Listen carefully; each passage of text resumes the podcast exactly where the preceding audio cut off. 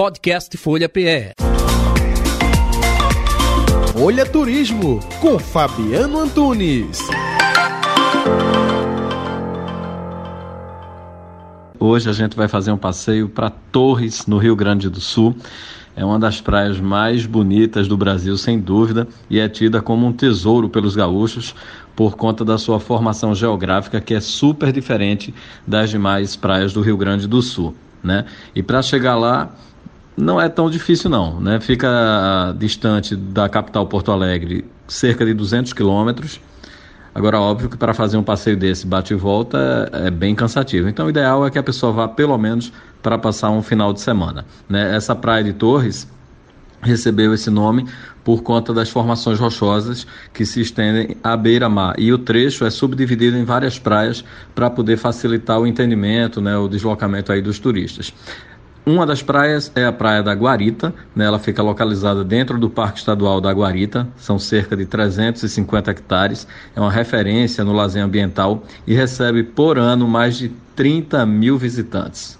Né? O esporte por lá também é uma atividade muito feita, muito realizada né, pelos atletas e tudo.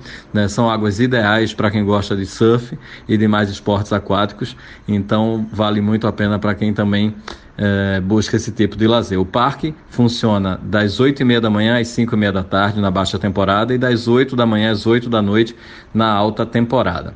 Além dessa praia, tem ainda a Praia Grande, tem cerca de 2 quilômetros de extensão, é um dos pontos mais movimentados da Orla, ótima infraestrutura de lazer, prática de esportes, banho de sol, é um dos destinos mais procurados por quem visita essa cidade.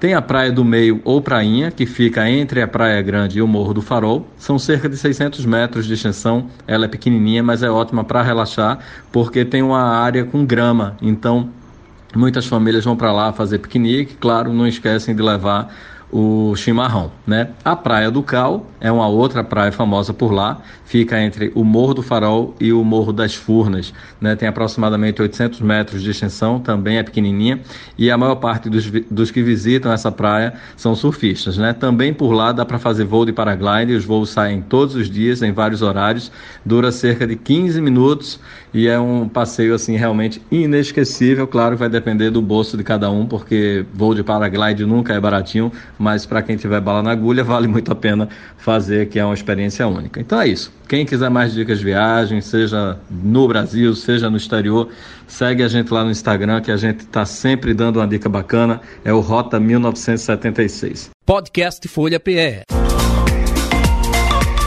Folha Turismo com Fabiano Antunes.